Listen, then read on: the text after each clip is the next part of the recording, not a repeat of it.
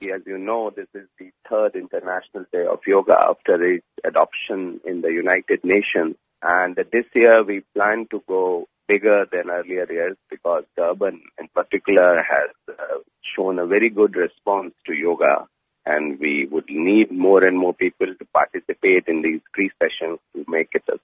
What is it about yoga that you believe brings people together to allow them to share a space and find that inner peace? Yoga is a science which is basically has a very holistic approach to achieve this balance of mind and body.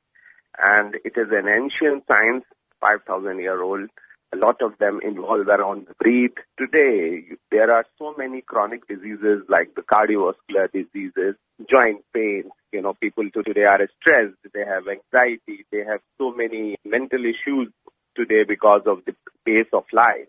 Yoga plays a very important role. The fact that the science has lived for 5,000 years, so frankly, yoga has a very proven track record. What about those that have never tried yoga before? Is International Yoga Day for them too?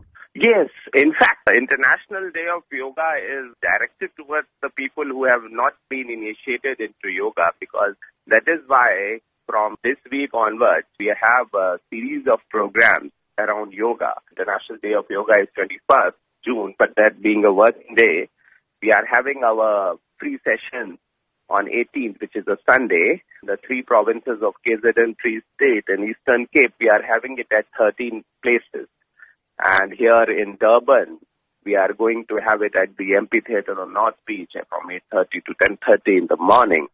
And it's a free session and uh, there will be a protocol booklet also there, which I think people can take, those who come, so that they can practice those protocol booklets, have the standard yoga asanas and once you are into it, I'm sure you will find the way forward.